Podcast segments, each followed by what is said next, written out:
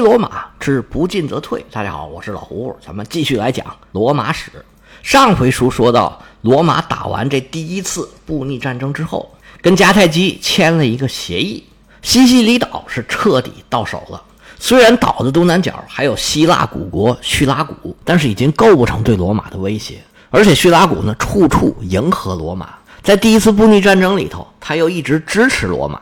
罗马实在找不出什么理由对他下手，而且呢，迦太基还在，留着叙拉古有可能对罗马还有用，所以罗马呢对西西里的这个状态还是比较满意的。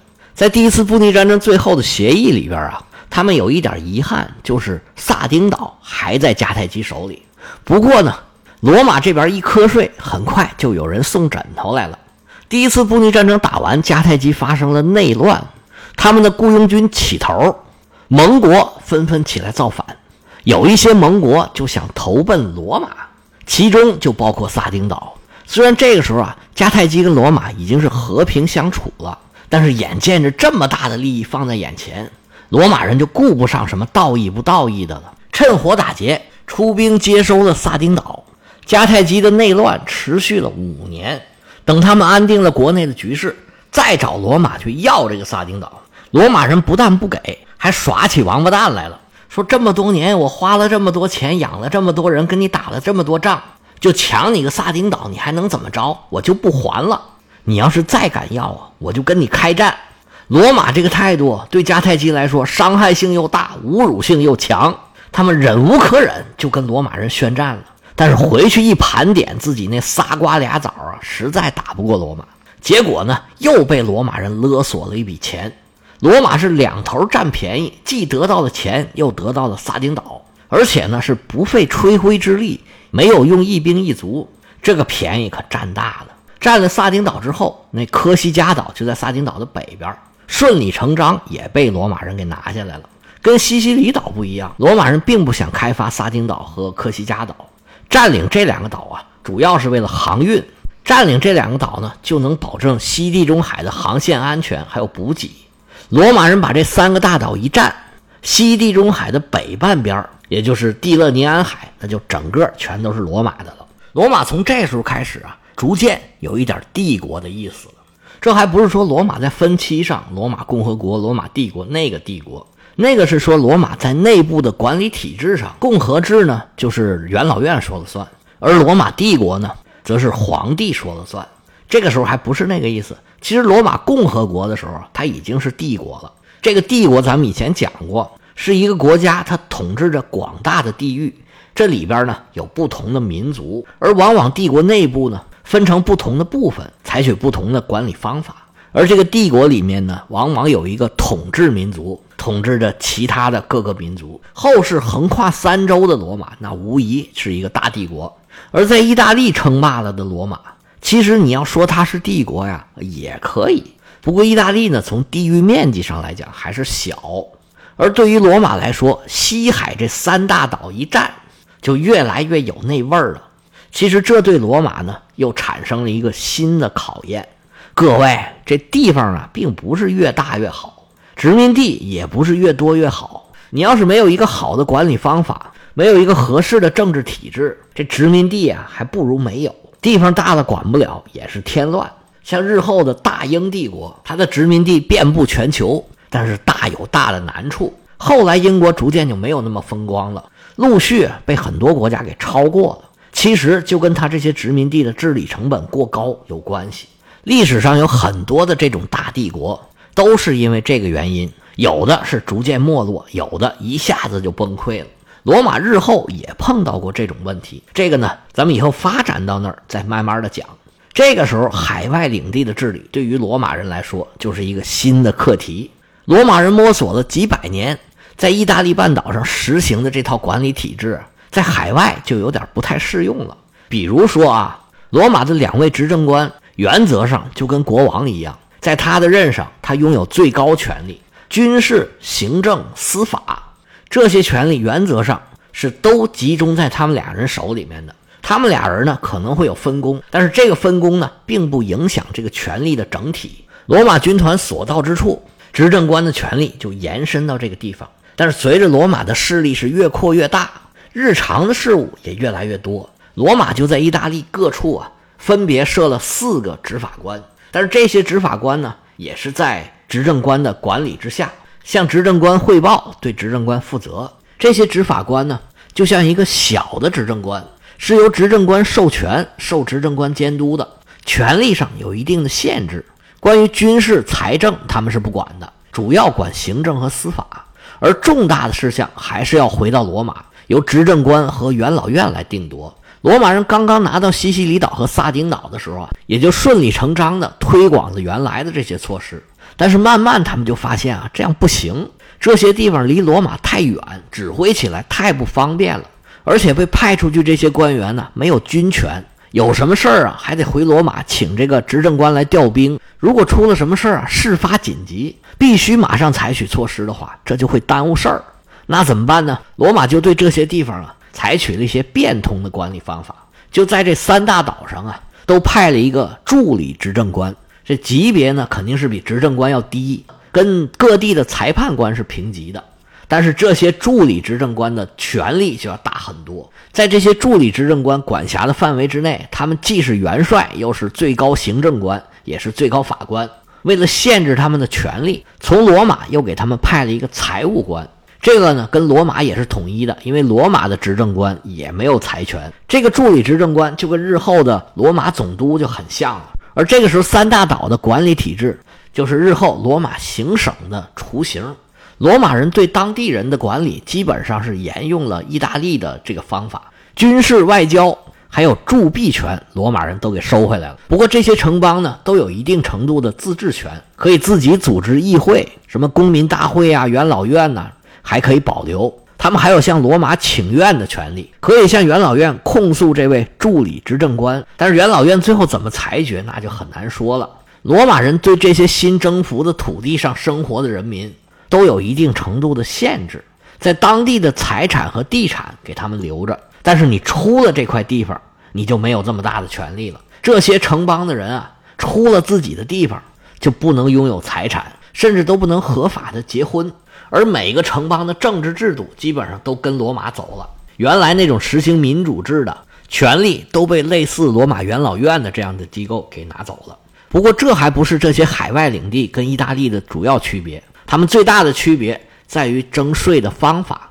虽然在意大利的罗马盟国呀也有三六九等，但是大部分呢都是不用向罗马提供税收的，他们只需要在罗马打仗的时候向罗马提供兵员。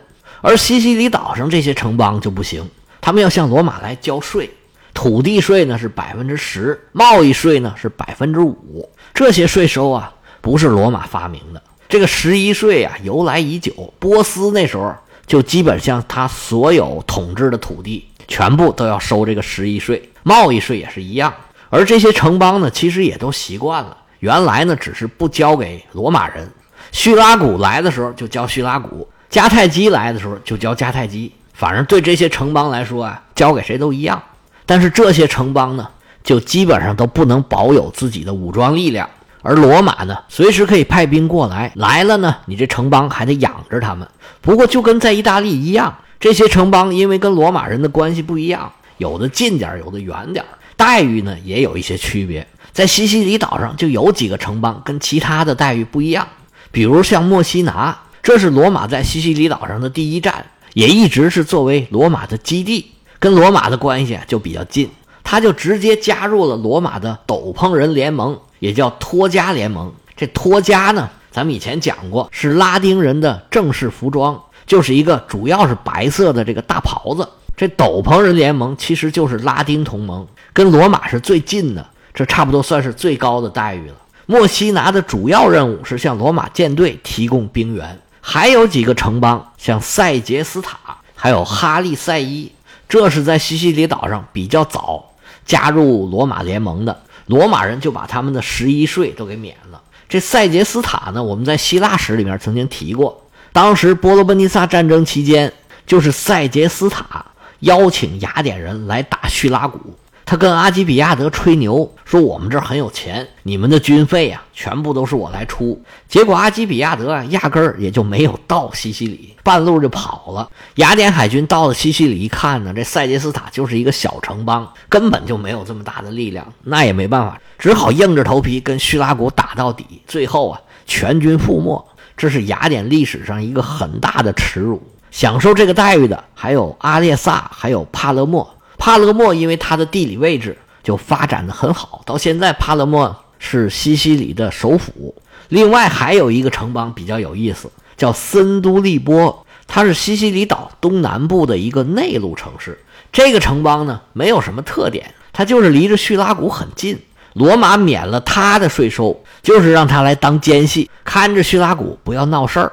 罗马这种区别对待被征服地区的做法，一直延续了很长时间。这也是鼓励各个城邦跟罗马搞好关系，帮助罗马。虽然海外也有一些受到优待的城邦，意大利也有一些待遇不太好的城邦，但是总体上来说，就是意大利的城邦出兵，意大利以外的城邦出钱。不过现在这个意大利啊，还指的是半岛南部。咱们以前说过那个比较小的意大利。但是罗马人在心里头已经把阿尔卑斯山以南的这一块啊都已经划进来了，虽然现在还不算，但是他们觉得迟早这块地方也都是我们的。西边的问题解决了，该罗马回头看看东边到底怎么样了。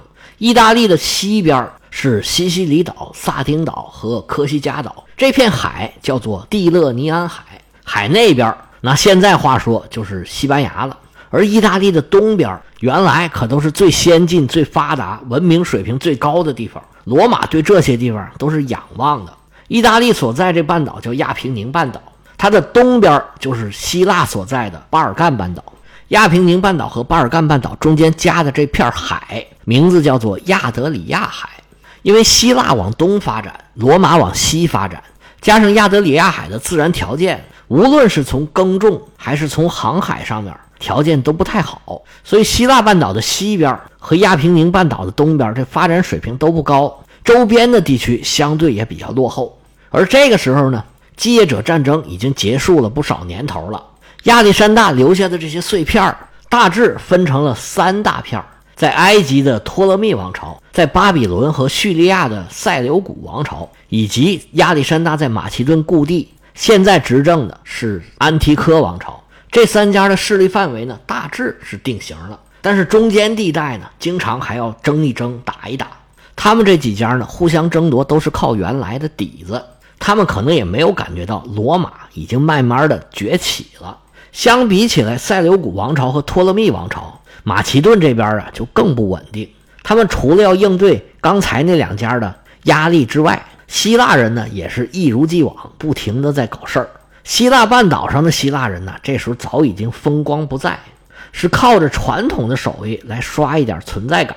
希腊人手艺还是不少的，一个是航海，一个是当雇佣军。而希腊呢，有文化的人也很多，毕竟当时雅典有那么多哲学家，也教了很多的徒弟，所以希腊人呢，当家庭教师的也很多。希腊人干这些工作呀，都要背井离乡，当雇佣军那就得是人家哪儿打仗，你就得去哪儿。水手呢，那常年就是在海上漂着。那家庭教师也是这样。